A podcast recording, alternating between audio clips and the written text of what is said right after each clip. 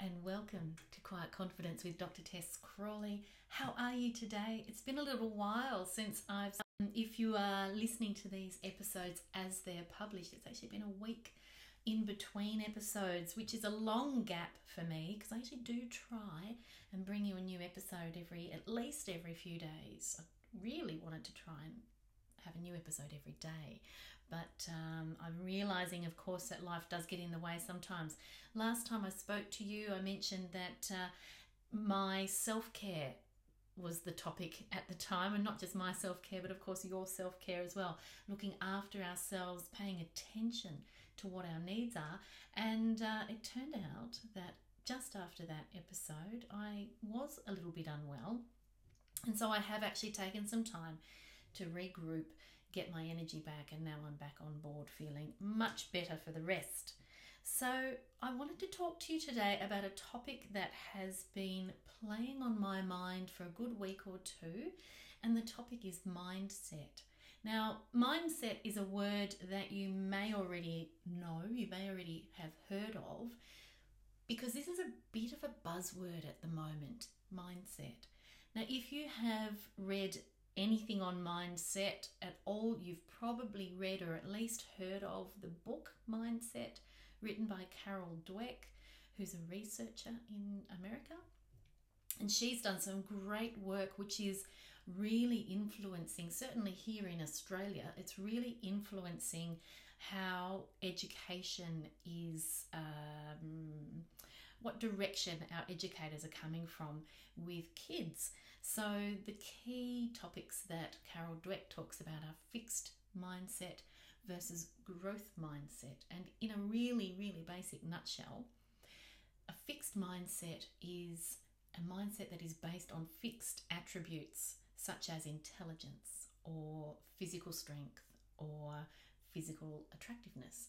So, in the schoolroom, for example, a fixed mindset based around intelligence would have the downside of kids who reach a who are doing really well in school they're being praised for being smart for being intelligent which is a fixed attribute and they hit a particular challenge that they're finding difficult.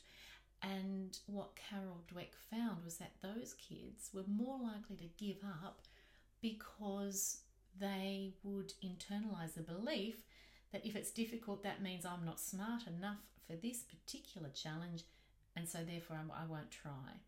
Now, the other side of the coin is the growth mindset. So, Carol Dweck says that when we are encouraged to persevere, when we're encouraged to work hard, and when we're praised for working hard rather than praised for intelligence, we take on board a growth mindset. And what that means is we have limitless capacity to try. And so, therefore, we are inclined to reach a little bit further. And that's that whole growth concept. We're inclined to reach just that little bit further, and then just that little bit further again, and then even a little bit further more so. And so, kids who have a growth mindset, when they reach a particular, well, you can hear my next door neighbour's dog He's saying hello. With with a growth mindset, children are more inclined to persevere because they understand or they've taken on board a belief that if they try hard enough, they may well be able to overcome challenges, as opposed to someone with a fixed intelligence based mindset who will give up thinking they're not smart enough.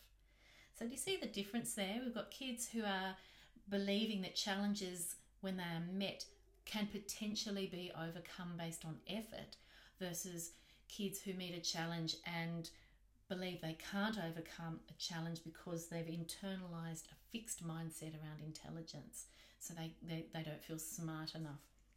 Um, so there's another that that's a really common understanding of mindset. So carol dweck's proposition there about fixed versus growth mindset. And as i said that's really been taken on board by the Australian education system, and children are very much being encouraged to um, to work from the perspective of growth. So understanding that trying and understanding that perseverance feed into resilience, feed into confidence, feed into a positive attitude towards challenge. Now, there's another form of mindset that I have done a lot of work on over the last 12 months, and it's something that I really do want to share with you today, and that is an abundance mindset versus a scarcity mindset. Now, I've talked about this before in various forums, and it is really such a useful tool, if you can call it that, being able to develop an abundance mindset through working through a scarcity mindset. If you recognize that you're often influenced by scarcity, it can be um, a major game changer to be able to work through that, overcome that, and take on board, develop an abundance mindset. An amazing journey if you're able to, if you're really able to knock scarcity on the head. So, what am I talking about there? So, a scarcity mindset is um, basically it's a mindset based on fear and of not having enough. So, for example, if you are uh, scarcity driven around friendship, so you fear that there are not enough people like you, there are not enough people in your life who can support you, you may be inclined to behave in certain ways that are intended to in to attract people to you. So you may become a bit of a people pleaser, fearful that people won't like you if you don't behave in certain ways and so they will, you know, leave you and abandon you because of that fear that you have of not having enough love around you or enough friends around you. If you have an abundance mindset, on the other hand, you might really believe that there are more than enough people in the world to allow for there to be enough in there somewhere who are bound to like you just as you are. And so the people who don't particularly like you, that's fine. You're not their cup of tea and you're quite relaxed about moving on to, you know, the next person at the party that you can talk to who might be, you know, your cup of tea and, and vice versa.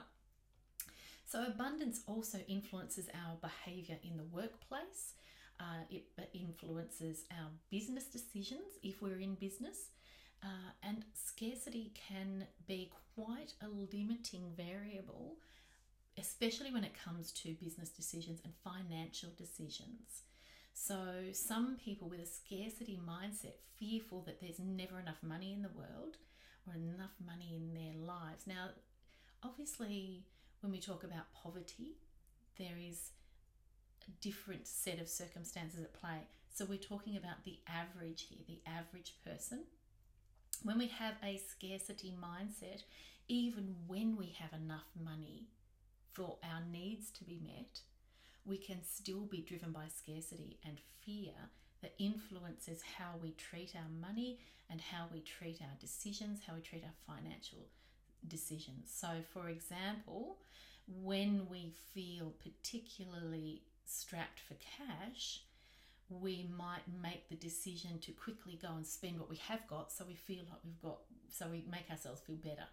Have you ever had that experience where you've gone and blown your money? You know that you're struggling to pay your electricity bill, or you know that you're struggling to pay your rent, and so you go and blow all your cash to make yourself feel better for five minutes. That's actually a scarcity mindset driving behaviors like that. So, whether you haven't got enough money because you're really struggling, or whether you even do have enough money coming in to meet your needs, but you're blowing all the money that you've got because you feel quite like, what if I never have enough to, money to have a nice time in my life? That's going to influence your decisions around money, isn't it? The flip side is there will be people who are struggling financially but still have, can have an abundance mindset. So it's counterintuitive, isn't it, really, to think that you could be financially um, watching every penny that comes in and allocating it to, you know, here's the money for the electricity bills, and here's the money for the groceries, and here's the money for the school fees, and so on. And you could still have an abundance mindset. How does that work? So, abundance isn't actually about what you've got, it's about your attitude, it's about your beliefs, and it's about how much you let fear dictate what goes on in your mind, which of course influences what goes on in your life. So, an abundance mindset is there is enough to go around, there is enough for everybody, and and there, and it will flow to me in the right time and in the right way. It's not about manifesting. It's not about wishing. It's not about um, you know riches and wealth. It's about enough, knowing that there is enough and that there is more than enough to go around. So you can apply this concept of abundance to having difficulty finding a job.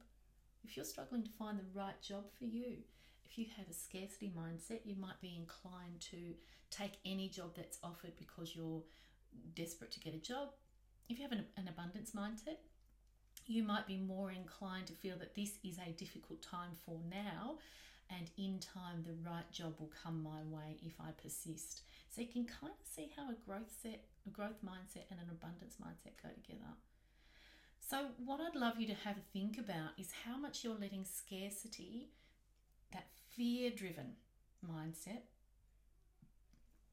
influence your social behavior, influence your working behavior, influence your financial decisions. And if you're in business, I would love you to have a think about how scarcity drives your business decisions. Do you behave in desperation because of a scarcity driven mindset? So this might be on a staffing decision. You know, do you accept absolutely anybody who applies for a job with your company because you're desperate to get people on board and you're fearful that there's not enough people out there for the right person to present themselves, so you'll just take anyone who applies. Or you're fearful that that you won't get enough staff for your business, so you'll offer ridiculous amount of money.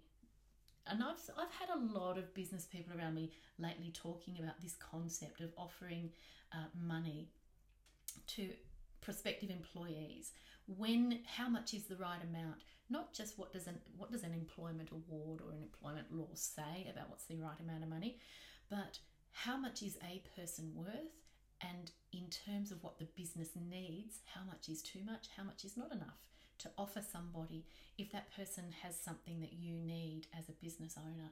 So for some people, when scarcity steps into that conversation, we see ridiculous desperate attempts to offer money to attract people to join a business, and uh, and yet that might not be what's of value to that particular prospective employee.